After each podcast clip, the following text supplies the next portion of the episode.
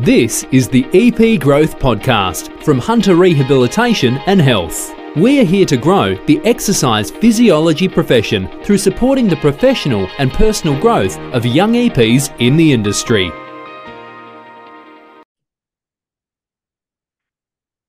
Hello, everyone. Welcome back to the EP Growth Podcast. Joined today by Mark and Josh for another case study. Uh, today, we're talking about stroke. How are we, boys? Josh, you well? Mate, sensational. Another week at Hunter Rehab. Flying. Mark, how are you, mate? You got, got your eye on Friday already, boys, or what? Oh, looking forward to the weekend. The real footy starts this weekend, so getting excited. The real, the real footy. My God. That's a rabbit hole. Yeah, we'll just let that go through to the keeper. But, um, guys, today we're talking about stroke. Um, so I think we've got a bit of a, a case study here to run through. So, um, how often would you see stroke in the clinic, Mark? Um, at the moment, I currently have three clients who've had a stroke, um, Mhm. and I've seen a, a few more um, before that as well. So, um, yeah, definitely come across it each week, uh, and in different sort of levels as well, or different degrees of severity. Yeah, sure. Is that similar to you, Joshy, or what's your experiences been with it before? Yeah, look, admittedly, um, no stroke clients on my client list at the moment. Um, have worked with probably about a dozen in the past. So yeah, like all different sort of ranges in terms of functionality and and post, I guess, stroke timeframes. Mhm. So um, yeah, you, you do see like a lot of variation between them all, which is good. Yeah, cool. So I think that's probably, unless you're working out of a specific stroke based clinic, is probably reasonably normal, the, the spread of your clients. So um, might be a, f- a few more there for the average person. But anyway, certainly going to see stroke in a private practice. And so it's something we want to try and work through in terms of our case studies here on this podcast. But we've put together one. So a case study, let's rip into it. So I've got a 60 year old woman who had a stroke two years ago. So the left side is affected, although she can still walk and use the arm. Movement is slower on the left side. She tends to walk with her arm in a sling, uh, sling type position. Uh, she says she can move her arm fine, but feels very weak in her whole body. There's no joint or muscle pain though. So uh, this lady likes to garden uh, and going out to lunch with her family. She can't drive and relies on support workers for cleaning, driving her around, and cooking most meals. Uh, the goal is for her to be able to garden for an hour without needing a break and be confident to use her left arm to do basic home chores, so less reliance on her support workers. Sound good? Sounds fairly great. fairly standard sort of presentation, I suppose. Yeah, Does it sound familiar, Mark? yeah. yeah, context around this, I based this off one of my clients. So, um, yeah, but A few uh, key yeah, details have been altered. yeah, key de- details.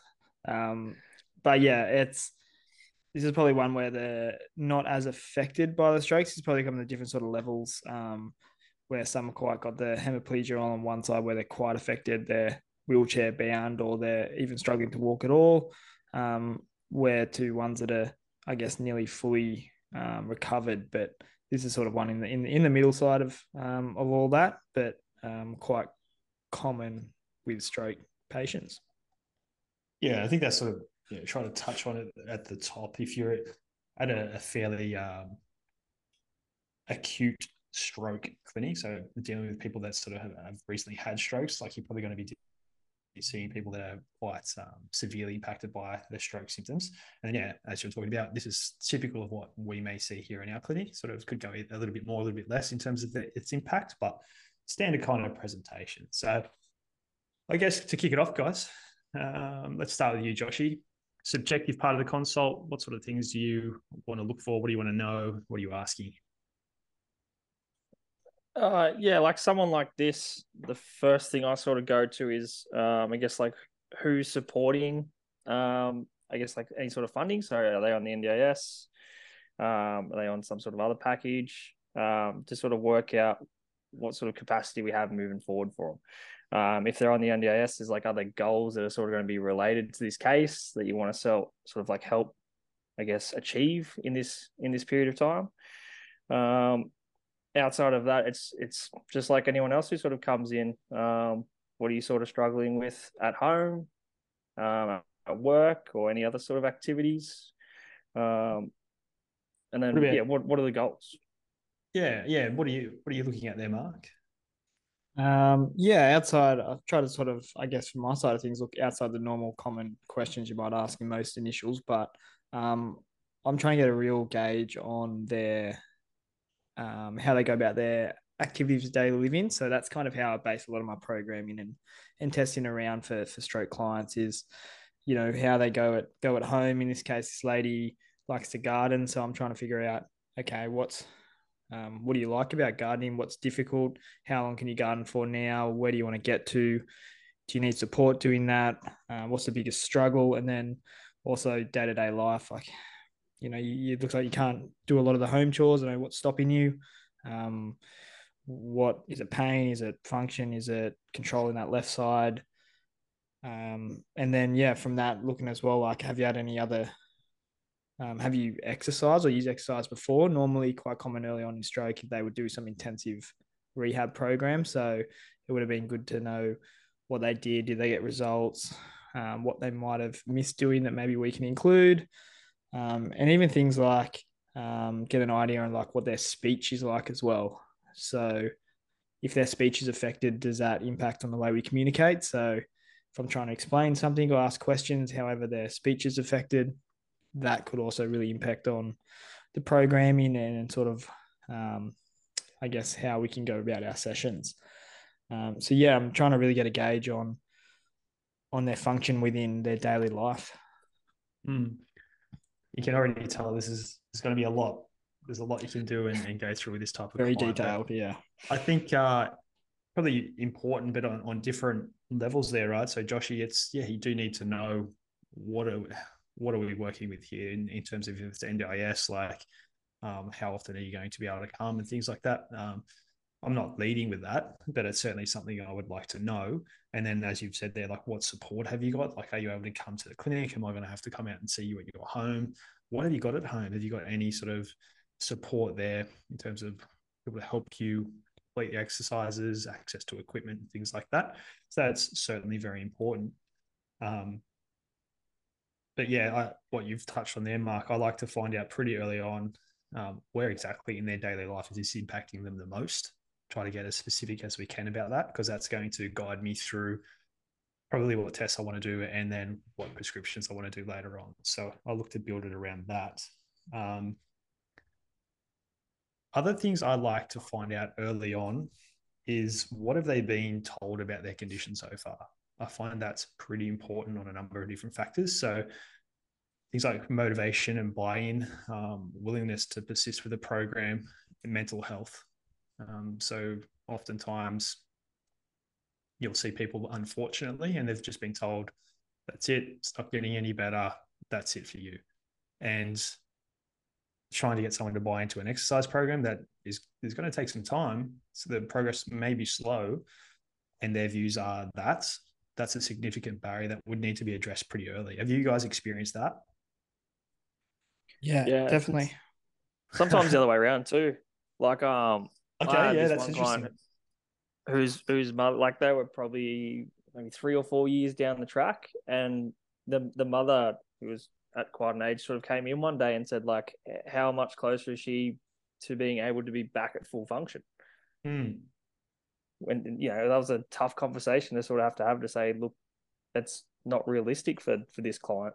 It's a it's a matter of maintaining what they've what they've sort of got at the moment. Yeah, and I think that's a it's an individual thing, right? Like some people are are going to have more um, impairment than others, but how does that conversation go? Is that sort of something you're prepared to say, forget it, basically, or is it like you're a little bit more diplomatic than that with how you go about it? Yeah, you got to be diplomatic about it. You've got to come from a place of empathy at the same time too. Um, You know, there is there is still benefits of, of coming here and and maintaining Mm. what you've got. Um, Mm. You want to reflect on the progress that you've made in in this period of time since they've been coming here. Um, yeah, you know, not to say there's not improvements that are still going to happen. It's just unfortunately the reality is some people don't get back to 100% what they were doing before. yeah. I think that's probably Mark. I'll ask you in a second, maybe, but I'm not sure I don't think I would say to the person, I don't think I'd ever say, this is it. You're not going to get any better. I think I would outline to them Yeah. that, um, you know, it's going to be very difficult and it, and we may not get there and you need to understand that. We're going to do everything we can, but there's, and there's things that will impact this, but um, you need to understand the, the realities of, of stroke and uh, that not everyone does make full recovery. So I'll be trying to just sort of um, establish either way, like get get them aligned that yeah, we're going to do our best, but let's not be too far either way here. Is that sort of how you would do it, Mark? Or Yeah, it's interesting to say that. It's um yeah, I like to be pretty honest straight up that a lot of like especially in stroke and a lot of other neurological conditions, it's gradually declines over time. Mm. Um, and I like to let them know pretty much straight up that, you know, exercises that Joshy was touching on is about either maintaining your function or ensuring you can remain independent at home, do your daily activities, daily living, get outside, play with the grandkids, whatever it might be. Um, and I try and come from that perspective. So um, a way of keeping them on board is, hey, we're doing this to to really ensure you can um, be the best you can be. But yeah, I tend to as well stay away from that conversation where possible if they don't ask of say unless they say like, "Am I going to get better?" I tend to just keep it on the positive. So yeah, you're doing great. We're gonna you've progressed this much, or yeah, we're really focusing on on your function at the moment. So um, yeah, trying to keep it a really positive mindset, I guess, from the outgo. I think what you touched on there is probably the key to it, right? Is to narrow the focus a little bit. So what you know, am I going to be back to my my full self or to be, you know, words to that effect? What does that mean? Like what is to be um, you know, pre-stroke mean to you? And, and is that like it might be just I would just like to be able to um, do some gardening, and that's the example we've got here, right? Is is gardening? Yeah, okay. Well, what is the major difficulty you have with gardening now? Yeah, okay. Let's get this more specific, and then okay, well, we can focus on that. Okay, it's this one specific thing that we need to improve on. Let's focus on that, and that may be achievable. We can target that. We can show improvement in that, but it's much harder to show like to, to take someone's whole life and say, well, is is that the way it was before the stroke? And that like that's really difficult. That's a broad thing. It's going to be so much. Um, it, it has so much impact in so many different avenues of your life that, yeah, the, the chances of that are almost zero. But we can take this one thing now that you're really struggling with, and we can really hone in on that, and the chances of that getting better are much much better. So that's potentially a way to go about it there. But it's um tricky conversation. Take some skills. Um, and a, and a solid relationship with your client, I suppose. But um, yeah, touch on you know, what equipment they might have at home. I think ex- the, the ability to get to the clinic and whatnot really matters because if they can't come to the clinic, it's now dependent on your um, calendar and also what sort of uh, what their ability is to fund treatment for you to be able to go to their home, do sessions at home. So I know looking at everyone's calendars here, the ability for our guys to do home visits is much less uh, than it is for their ability to see clients here in the clinic. It's just time. It takes time to get to people's houses. So I do like to know that. Um, mental health. How much are you guys considering that in the in the first part of it? Yeah, definitely. Um, I'd like to know where they sit in relation to. I guess we, we just kind of just chatted about like their prospect of, of recovery and um, their thoughts around their beliefs around exercise, motivation, um, everything like that. If I do tend to find that someone with a neurological condition, especially in a stroke, do have some like mild depression or anxiety or, or stress about maybe what the future holds, um, which does impact on a lot on their willingness to do the exercises and, and motivation, especially outside our sessions as well, which is a big thing, trying to Mm. Get them because with especially with stroke, like repetition is key. You want to get them doing as much as possible, moving as much as possible. Um, and you need to do that. You can't be with them 24 hours a day. So you need to, you know, know what their motivation is outside. Um, but yeah, it's definitely a big factor when looking at programming. Josh, you're talking to some of the, I think probably students, and then maybe some of the like the really uh, new grads that have come through here, and and I'll ask them like, how do you go about um, mentioning discussing mental health with your clients? And often it's appointments I don't know, I'm not sure. It's something I would refrain from because I feel like I'm I'm not skilled enough in that area or, or words to that effect. So how would you broach that topic with it with this client? Yeah, it's it's hard. Like you said, you don't want to just come out and just say, "How's your mental health?"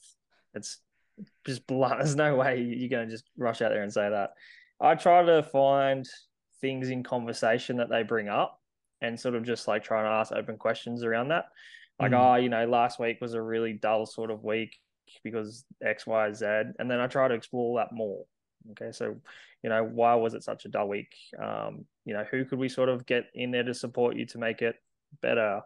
Um, and just really try and like open up from there rather than just jumping straight to the point, make it more of a yeah. open platform to sort of describe what's going on and, and just let them take control of that sort of communication. Sometimes they don't want to talk about it at all, which is fine. And yeah. at that point, you sort of probably need to rely on building a bit of a report over the first couple of sessions before that comes out.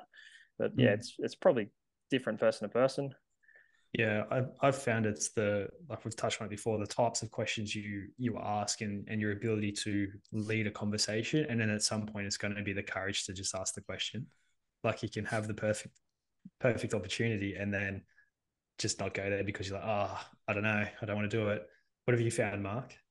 Yeah, I'm sitting here itching to wait for you to finish. Hand up, Brace.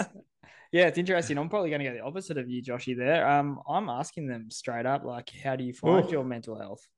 Oh God, podcast yeah, right? Podcast. Get the gloves out. Um, worst, worst, fight, worst fight ever.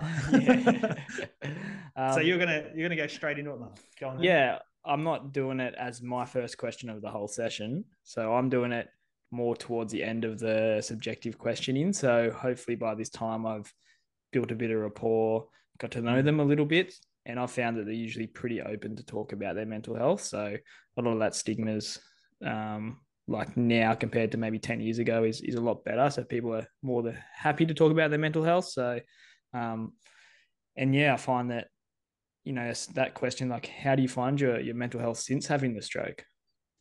And then again like they're usually pretty open to to discussing that. And then as Joshy said then that opens up to that open platform for them to you know how how's your day to day how's your week? Do you need more support etc so um yeah i'm normally not sort of fluffing around to it. I'd sort of get into that nitty gritty bit of it i guess. Just see i'm thinking out loud here like you just mentioned stigma there. And do you reckon if you were to tiptoe around it and sort of, oh, I don't want to bring it up, or you know, things that you show that you're not overly confident in it, that sort of emphasizes that it is something to um, be ashamed of, or um, yeah, words to that effect, like to it, it uh, magnifies that stigma. Whereas if you just sort of commonly go, so yeah, like how is your mental health? It sort of it shows that it's not something to hide in the shadows and tiptoe around. It is okay to talk about it. Yeah, that's exactly it. Um, yeah, yeah, I find like you if you're like confident, calm, like you're having like a normal discussion with them, mm. and you ask like, yeah, how do you find your mental health? Um, mm. people like you just like it's a, it's part of normality. So um, mm. people are more open and free to sort of talk about that rather than just like, oh, um, oh, I don't really like asking this question, but you know, how's your mental health? Or like you're really unsure about it. There, it does add to that that stigma, so to say. But yeah, definitely, mm. I think most people are open to talking about it. So um, yeah, just don't be afraid to ask how people's mental health is. Yeah, I'd like to. I've spoken before about it, and I like to really structure things and, and have it so my consults will flow and and it's easy to build onto certain parts of it. But I would be leaning to go like, how does this show up for the most part in your day? Where is this most affecting you? And it, it might be, yeah, oh, I used to um, go out for lunch with my friends and I can drive myself there and all those sorts of things. And now I can't do that. And I go, okay, sure, I, I understand that. How does that make you feel? Something like that. And yeah, that that starts that conversation there. And um, you can sort of start to, to go down, okay, and do you have you spoken to anybody about that? Do you get some some help with that? Or you're now in that conversation. You just sort of now you're flowing and reacting with that part of the conversation. And it's it's a very natural transition of things. Um, and the, and the person and sometimes you might even say to them, like if you don't feel like talking about it we don't have to that's okay just sort of provide them that that opportunity to sort of it's up to you you can be safe here in this chat but certainly needs to be spoken about you touched on it as well mark it is important to know what type of stroke they had. And now we have covered it in, in this podcast today. You're probably only going to see that ischemic stroke here, right? In, in for the most part, like um, if they're coming to you for, for exercise physiology treatment, it's probably the main one you're going to see. But yeah, that's going to determine what type of rehab you will choose moving forward. So are you going to do that traditional sort of um, strength based stuff or range of motion or just relearning basic movements, or is it about trying to decrease the pressure in the brain? So you're probably not going to see the latter type, but it is important to know and understand. Have you guys have you guys ever ever seen that like the the hemorrhagic stroke? Um, yeah, I've got a client at the moment that has it. Um, you? Or who has had it? Um, yeah, uh, but yeah, I started seeing him. I think about four years post stroke, three four mm. years post stroke. So uh, he, yeah, I guess he he'd done his initial acute rehab, and then there was just a long period of where he didn't do a lot. So, mm. which makes it a lot more difficult. Um, and it's, it's stuff you got to be mindful of in relation to like the postural changes can can bring on things like that and changes in blood pressure, things you got to be mindful of. But um, yeah, they're really great considerations actually. If you're gonna yeah, be trying to move someone around if they've been doing all these different exercises and all you're doing is making them dizzy and flaring their blood pressure up, you'd, you'd want to understand that that can happen. Hmm. yeah, that's right. Why, why is your balance off? Well, we're about to pass out. yeah, yeah, um, that's exactly it. All right, very good. So type of stroke. Um, all right, boys. Subjective stuff. We've, we've reasonably covered that there. I'd suggest there's you know, all the types of questions we've covered in other podcasts as well as this one today. So um, you should be able to sort of figure that out from from what we've discussed already. But I guess getting into um, outcome measures, what would you be looking to um, to test, build your programming around? Mark. Oh, straight to me. This is Josh's jam. He's the objective king. Is it? All right, yeah, Josh, let's MVP. have it. Oh, I want to hear Bring MVP. You've got first. I want to hear Pressure's on. first. He always steals me thunder. he always Listen steals me thunder. Listen to it. Now you go. Now you go. Josh, you're up.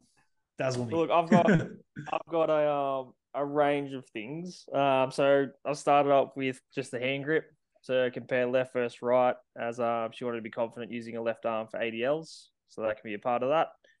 Uh, I've went the ActivForce Dyno for some lower limb strength. Again, just comparing that left versus right to get a few baselines to see everything sort of like move forward in terms of like mobility and sort of fitness, I went with a two minute walk and a three minute timed up and go.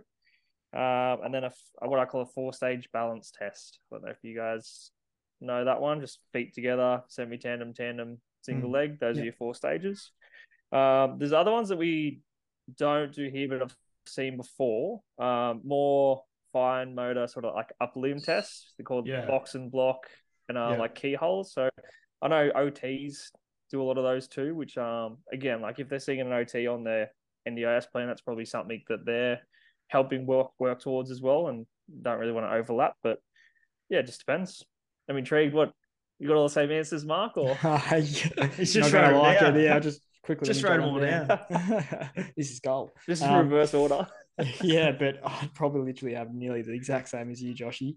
Ah, oh, yeah. Well, if, um, if, I if guess, you've gone if you've I, gone is it, is it all the same or is there? No, it's it's similar. I guess um, mine are probably not your typical way of doing them. So, um, for example, like I got a timed up and go, but I'm trying to relate this to something they're doing at home. So, for example, gardening. So, I'm going, okay, is the issue with the gardening like you need to dig holes? You can get down off the on the ground, but you'd struggle to get up. Okay, let's have a look at how you go getting down and getting up um, or if it's a struggle to get up from the lounge and walk to the bathroom, okay, let's have a look at that, time it, and try and increase that speed or, or whatever it might be. So doing it specific to something they're struggling with at home.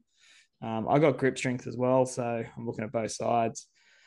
I had fine motor skills tests, so Joshy's um, jumped onto those ones, and yeah, what something I have chucked in here too is some reaction tests as well. So um, looking for falls prevention sort of direction as well as a bit of balance. So we got these um, these BlazePods, so they're light up pods in our clinic that we can use for both upper and lower body um, reaction. You can set times and like how many times you you hit the certain colors. Um, can give an idea of of definitely their balance, their reaction time, motor skills, um, and then yeah, it's pretty simple to just measure the number in that in that minute span of the how many you can get and try and build on that. So they're kind of the four that I'm heading towards. Before, have you ever had before, Mark, like you say, all right, you have difficulty getting up in this example off the ground, and then you say, I want to, I want you to get up off the ground, and then they just look at you with pure fear.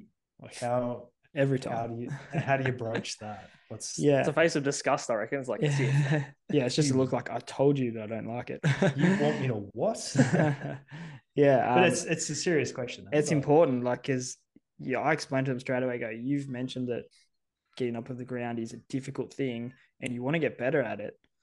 The only way we can find that out is first have a look at how you go about doing it, and then later on we can retest to see improvement. So um, I do try and make it comfortable. Like if we get into an area where they got things to hold on if they feel unbalanced, so near a bench or a chair or mm. um, something like that. Um, I'm next to them too. If they need support, again, I can help them up if they really get stuck. Um, so try and make it as comfortable as possible, but definitely not shying away from it. Yeah, I think um, yeah, I've seen, I've seen. Go, Joshy.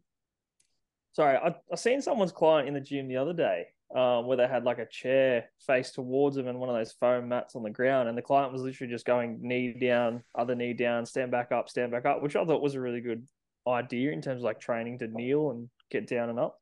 You probably stole that idea too, didn't you? So some sort of... you could probably time something like that, create your own test.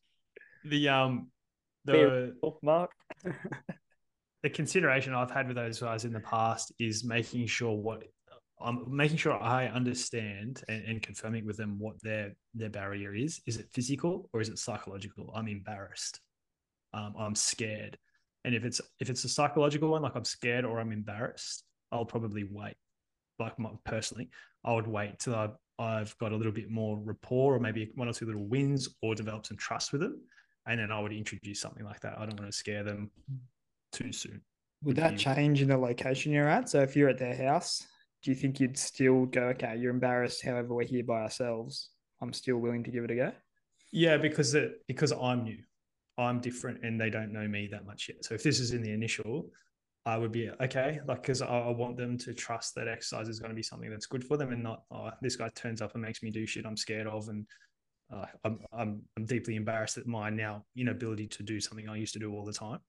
So once they get a bit more comfortable with that, but as I said, like that's something I would I want to clarify with it first. So if they are able to do it or they're, they're okay with it, um, yeah, let's do it. But if they're like really against it, I don't want to push them down that path and then they just call up and cancel because of that horrible experience they just went through. So that's something I just try to just try to clarify and seek out with them first. Yeah, try and gauge. Be, yep. Yeah, it would be my approach. It's, but it's it's certainly like you want to know how they can do it if you can. Mm. But yeah, the outcome measures, it's sort of like when I was thinking about it, you can go in different ways, right? So you can go looking for body functions and structures. So, like you, we mentioned there that she, the client carries her arm in that sort of sling position. Now, is that just a physical um, change now that it is in that position?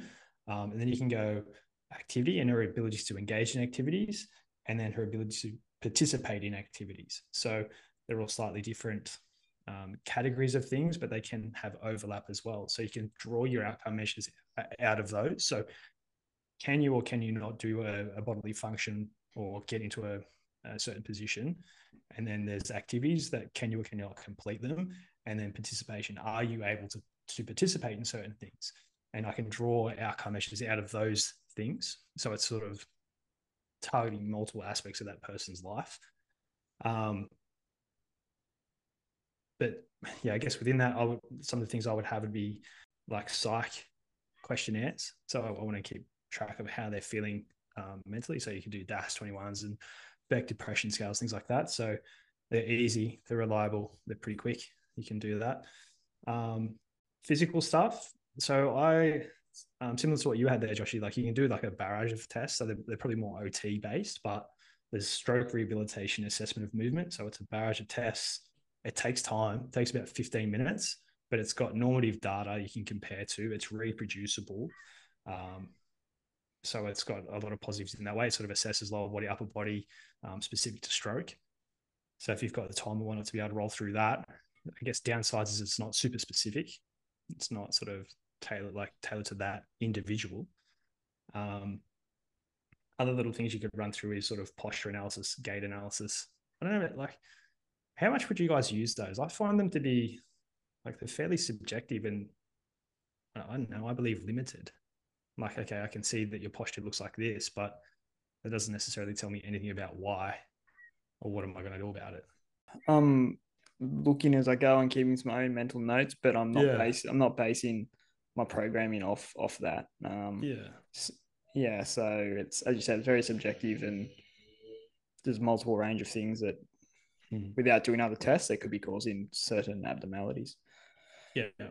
Um, the big one I, I threw in there, I think you guys touched on, was the dyno. So I'll compare the left to right. That seemed to be where she was having issues was left side versus right side, but then she said a whole body weakness. So it'd be interesting to confirm or deny that, and then we can track that over time.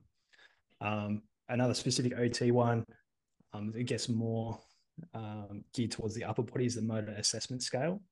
Uh, again, pretty involved. You need a bit of equipment. It takes a bit of time. It's reproducible, good normative data um, specific to upper body function, but not hyper specific to that individual. But um, those are the things I would look at in terms of a balance of. I, w- I probably wouldn't do them all, but that's probably what I would be trying to pick from. A little bit of normative data, reproducible, and then some that are really specific to the client. So, thoughts, additions, questions.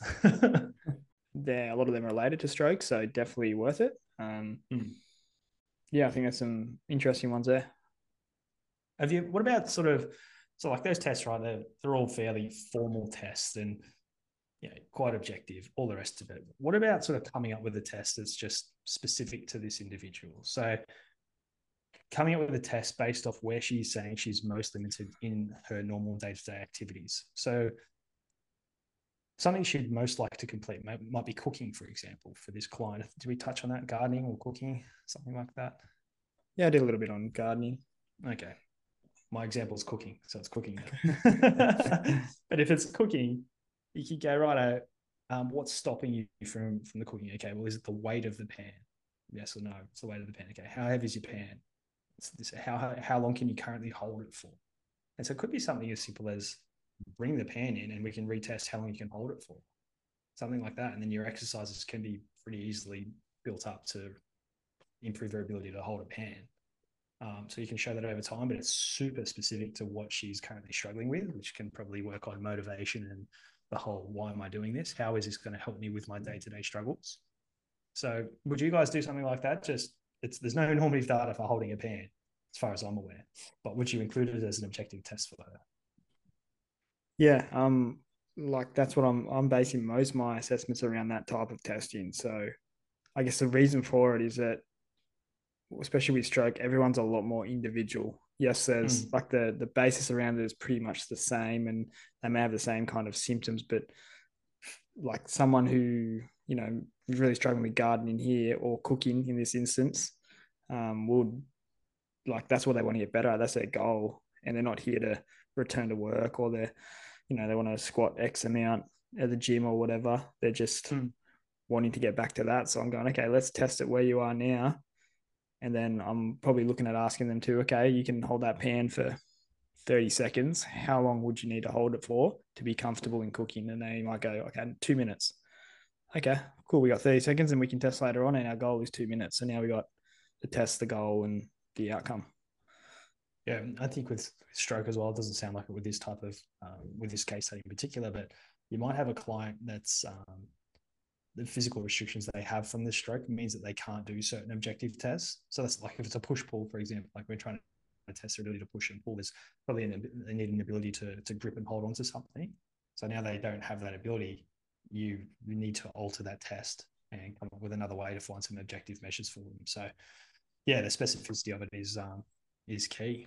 But um, Joshy, what do you reckon, mate? we moving on to prescription now? Yeah, sounds good. I lo- love the variety that you just provided. I think the, battery of tests is good, but it's got to be really relatable to what people actually want. So Mm. I like that. It's good. Yeah. Kick us off, mate. What are you looking at in regards to prescription?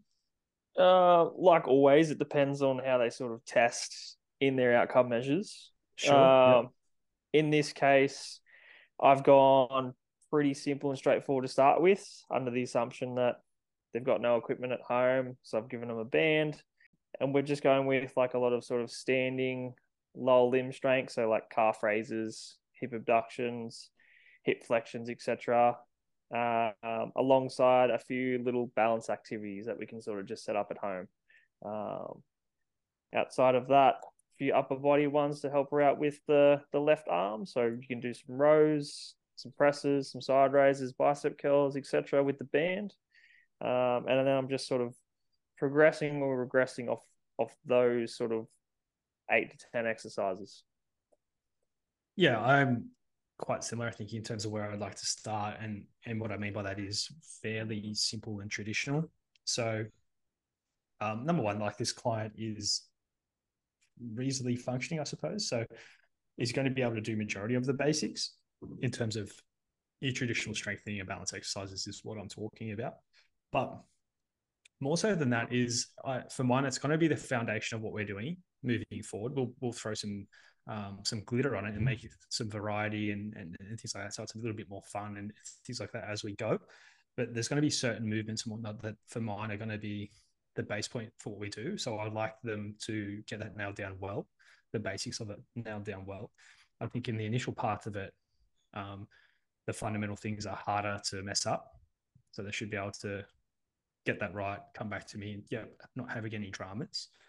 But uh, there's less things that can go wrong as well, which helps me to build trust and rapport and faith that this is going to be something that works for them. So and what you said as well, Josh, I don't need to rely too much on what equipment they have initially. We could get them some stuff, but that may take a few weeks, and which time I just want to form a good understanding and um, routine of the basics that will carry carry through. Where have you started traditionally, Mark, with your prescriptions? Probably, I'm very much the same as both you and Joshy there. Um, Shock. Shock just stealing it, Joshy. I was still writing it all down. quickly. No, no. So I've got a little bit different avenue with this case study. I've gone sort of what I do. Say I've given them a home program that, yeah, is basic balance, strength stuff they can do at home.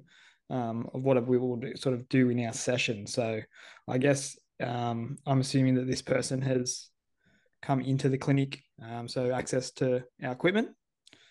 Um, so I'm starting with some something aerobic to begin with. So a little bit of a warm up, but also to get the heart working a little bit. So bike, treadmill.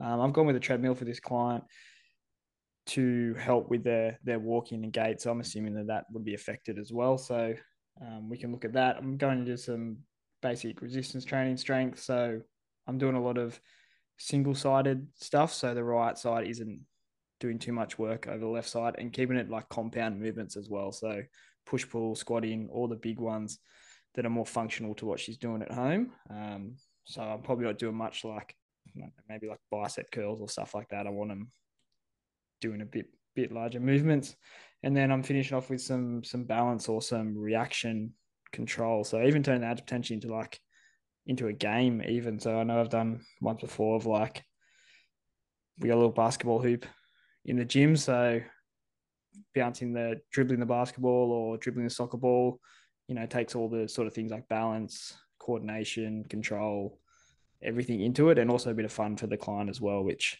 we talked about mental health before. If make them enjoy the session as well, it could build a relationship and help with their mental health. So um, that's the direction I'm going. I think it's um, just sort of reflecting there as we were chatting about that. Uh, it's important that our language at the start there isn't oh, we're just going to, we're just going to do the basics or these, you know, whatever. It's the exercises, whilst they may be simple or traditional, whatever language you would like to put around it there, are super important. And it's important they get done well. They're going to make a massive difference. I think we do need to um, convey that with our language when we're starting out. Like, I'm just going to get you to do these ones. Like, oh, okay, are these not the super duper sexy exercises that are going to help me? Like, we got to be clear there. But um, that said, I think it like, do you guys think it's okay that the, the client has a program they complete at home that's different to what they do in the gym here with us? Yeah, hundred percent. Yeah. What What do you tell me about that? What do you do there? I like I like that they have variety. They can go home and not have to do the same thing they do at the clinic. It makes it. Yeah. I just it makes the clinic environment more enjoyable too, because you find that people like no one has equipment at home. Well, minimal sort of people have equipment at home. They like coming in and using the leg press or using the bike or things like that. So I want to make the clinic experience as, as enjoy enjoyable enjoyment En- enjoyable. Enjoyable? You're right there, mate. You okay? an absolute shocker there as enjoyable as as, as i can um, and then keeping stuff at home quite simple because i'm not there with them so the Yes. most they're going to sort of have is a support worker who as we like to argue has not had as much training as as we have in prescribing monitoring altering exercises for individuals with chronic disease and Might write that down, Joshy. That's another topic. But I agree with you there, mate. Absolutely. I think if um if the client can just do these key fundamental exercises at home without you, well then why come and see you? Like I think it's important. Um, you take some take some initiative and some pride and, and make your sessions creative and enjoyable and um and a sense of like it's a highlight for that person's week to come in and engage with you in that session, get the most you can out of that session. So if that means utilizing some more of the equipment that you do have available to you, then I think that's yeah, like let's look to do that. It's um yeah, in my mind, I think it's okay to this is what you got to do when you're at home, and that sets us up to be able to do these other things when you come into the gym. So, uh, what about something like PD Warrior? You guys have heard of that, the Parkinson's um, based exercise program. Would you incorporate something like that for a stroke based client? Yeah, potentially. I'd, say like it kind of flows on to a little bit of what we do anyway. It's not the same exercises you would see in a PD warrior type program, but the basis behind it is very similar. So like that explosive type exercise or that that quick one, um, it's flows into probably like our the motor control reaction game type stuff I'm aiming to do towards the end of our session. So you know they have to react to to a change in variable or stimulus within the session so um, i guess the principle is the same there but i guess it's probably still done a little bit differently to pd warrior yeah yeah i'm going to agree with mark oh copy me here we Uh, no, I think like like you said, you can sort of review those sorts of. There's there's more out there outside of PD Warrior, but it's a good basis for ideas, I guess. If you're lacking ideas, and then be able to adapt those sort of batteries or programs or whatnot to the specific individual, um, where you're just like changing a few things that would probably suit them more. Hmm. Yeah, I, I like it. I think um, sometimes it can be just good to it's a, it's a little bit more lighthearted and fun. Like I, I challenge you to do some of those PD warrior exercises and not laugh. So I think that's something, and that that's from a good place. Like generally, you're, having a good time and you laugh, which I think is, is awesome for. Yeah, we're talking about the mental health implications for people with stroke. So, um, yeah, think about it. Think about how you can borrow from other um, pathologies and incorporate exercise programs that they might do into into the stroke category. But is that something you guys have incorporated in the past? i'm probably i'd say like i haven't done it with a stroke client in the past purely from limited to um, access their mobility um, someone usually they require like a family member or someone to drive them there which does really limit what they can do. However i know like some of these clients have done it with other practitioners before or previously um, but yeah definitely a fan of hydrotherapy um, to incorporate in with what we're normally doing within our program. But yeah i just find there's probably those barriers of transport um, getting them there finding an appropriate place time Yeah, there's a lot of barriers. Since working at Hunter Rehab, I've not taken any neuro clients to the pool, mainly just Musk. But when I worked at the hospital prior, obviously like just having that inpatient sort of stroke rehab come into the pool, we did a, a fair few under that sort of like program. Yeah, I think as you touched on it, and something you need to ask at the start is what is your access like to these things? Like, could you get access to it? But um, for mine, the hydrotherapy side of things, if they had access to it, they were able to, to go and utilize it. Is something I would ask them to go and do in their own time. I would Yeah. get them uh, put together a pool program for them um, on, our, on our software here, and then encourage them to include that in their exercise routine one or two days a week outside of what we are doing. Um, I like the variety for them. Um, there's some evidence as well saying that hydrotherapy is pretty beneficial. It can really kick along um, progressing gait, balance, those sorts of things. Um, I think majority of it says more research is needed, but I think most of the stuff these days does say that. But yeah, I like it for a little bit of variety. I, I think it can just help that person sort of feel like they're doing everything they can to get better as well. It's not like we've missed something.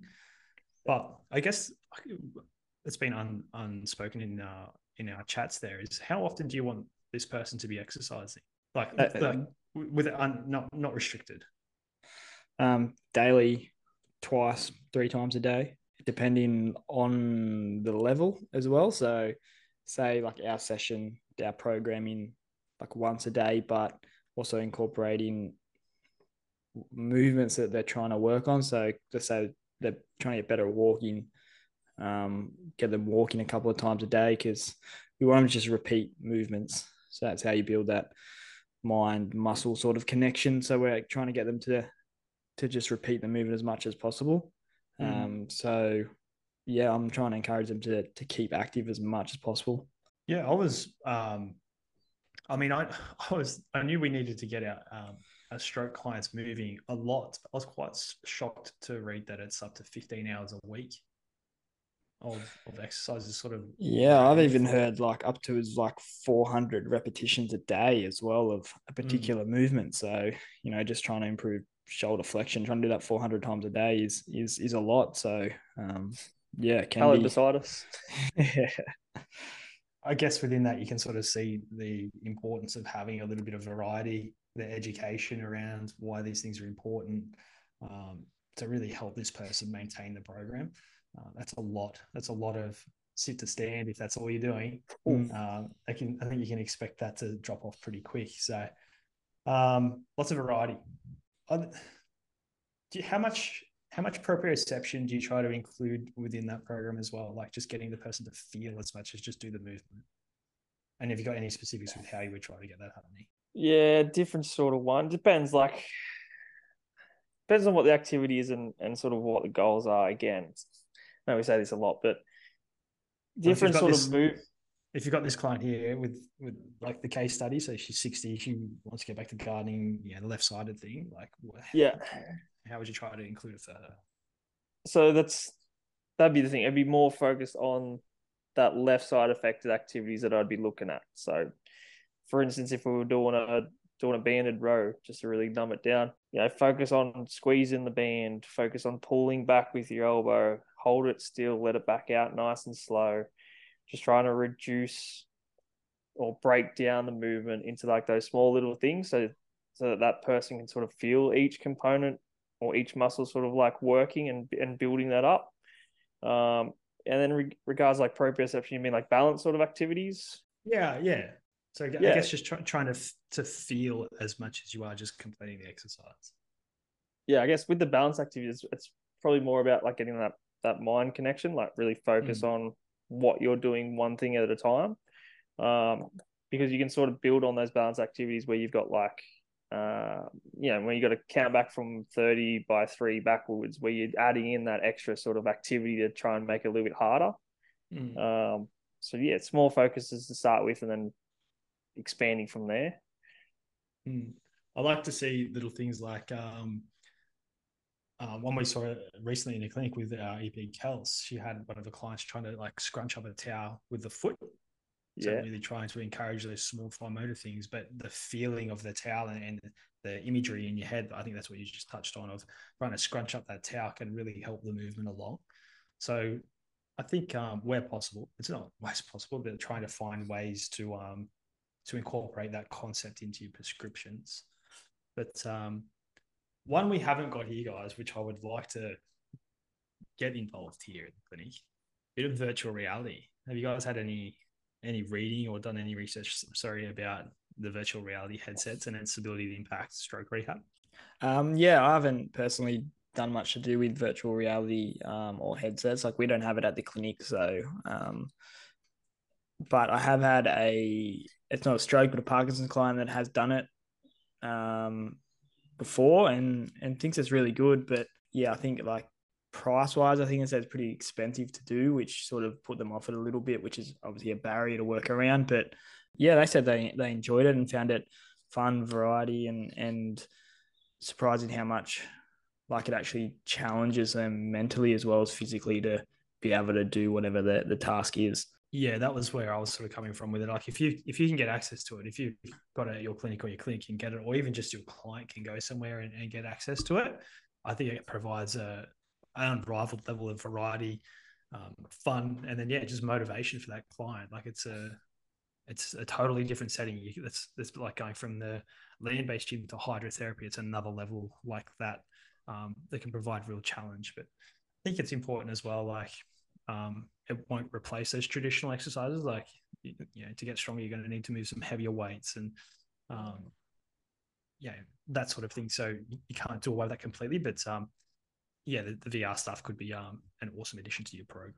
Alrighty, guys, getting towards the end of it now, I, I would have thought, but uh, a group class is probably one of the other considerations I would have when uh, thinking about my programming for a stroke client. So, do I have other I guess in this case, stroke clients or, or clients that are similarly um, affected.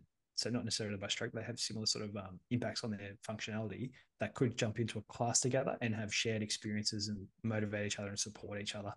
Um, that can also help with costs. So if you've got guys jumping into a group class, generally the costs come down because there's more people in the class. So that can just prolong their access to uh, to your services. So that's a factor I would weigh up um, for anyone in this situation. Have you ever done group classes with stroke based clients, Josh? No, no, no neurological classes, but um, um, other sorts of classes like diabetes and and sort of like active aging ones, and people just love the social aspect of it. Yeah. They come in, they can have a chat. They they go out afterwards. They go have lunch together. Like it's hmm. it's huge for what we're talking about before mental health. Yeah, uh, Ryan and I did a podcast the other day about um, the whole group class setting. Mm-hmm. Um, but yeah, all, all of those benefits are there. And, and now you, you consider a client that's possibly had a lot of that stuff taken away from them through not being able to drive and um, just that independence. They can't do that themselves. Then being able to then providing that to them in terms of um, your rehabilitation process is you really are giving back to them beyond just a physical rehabilitation program. Can really kick along your results. So something to think about hundred percent. Like Tommy's boys every is every second Friday or every Friday. It's the most energy in the clinic it's all week. Full, it's, it's the, the, boys massive. get the golf clubs out. It's a putt off. There's basketball going on. It's it's involved. It. It's the least productive. It's the least least, least productive. productive I'll be in, in two weeks. Yeah. and look, those boys just feed off each other. It's it's great to see. Give each other energy, which is you know what you need sometimes. Just a bit of a lift from someone else. Exactly right. So it's uh something to look at. Uh, get your clinic involved, get them putting on some group classes for you, uh, level up with your stroke prescriptions. Alrighty, guys. What do you reckon? Have we how well have we covered off that case study?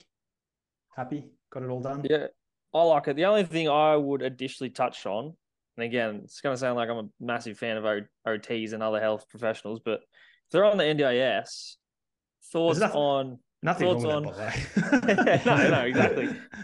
Thoughts on making the gardening task easier by getting it off the ground and creating a, a hip height garden. That's not something that's... we do, but that's something you'd communicate with your coordinator support if it's on NDIS or the other health professionals that are involved. Um, you know, don't Absolutely. be afraid to pick up the phone and, and talk to these other people. Yeah, for sure. Like something certainly within the workers' comp sector, you would you would do that is communicate with the other people involved in this uh, in, in what would be a claim. But if if you know that this person has got other people that are helping them out, like reach out, make contact, let them know what you're doing, seek what seek to understand what they're doing, work out how you can best help this person. Um, it's going to take a little bit of time to do that, but I mean, if you're looking to provide the best help possible to this person, well, then working together with that other health professional uh, be a good way to do that, mate. So um, if nothing else, it's going to get that person doing something they love sooner. I mean, it's not necessarily the garden in the ground, but they're still gardening. That's mm. that's an aspect of their life that they've been missing, and perhaps that gives them a little pickup that just gets them through the next little rough patch. So um, this can continue towards your goals. Hundred percent. Something a little bit more long term achievable too. Mm. Yeah. Yeah. All right, guys. I think uh, I think we've covered it all there for today. Uh, those listening along, if you've got any other questions, thoughts, queries, I'm sure you can send it through to us. We'll try to address it, um, get back to you about it. But for now, that'll do us, and we'll, we'll catch you again in the next one. Bye for now. Hey guys, thank you for listening to another episode of the EP Growth Podcast. If you would like to be mentored by one of the high performing exercise physiologists at Hunter Rehab and Health, please visit epgrowthpodcast.com and click on the mentoring page to learn more. Don't forget to share this podcast with your friends so we can ultimately grow this profession together. Thank you.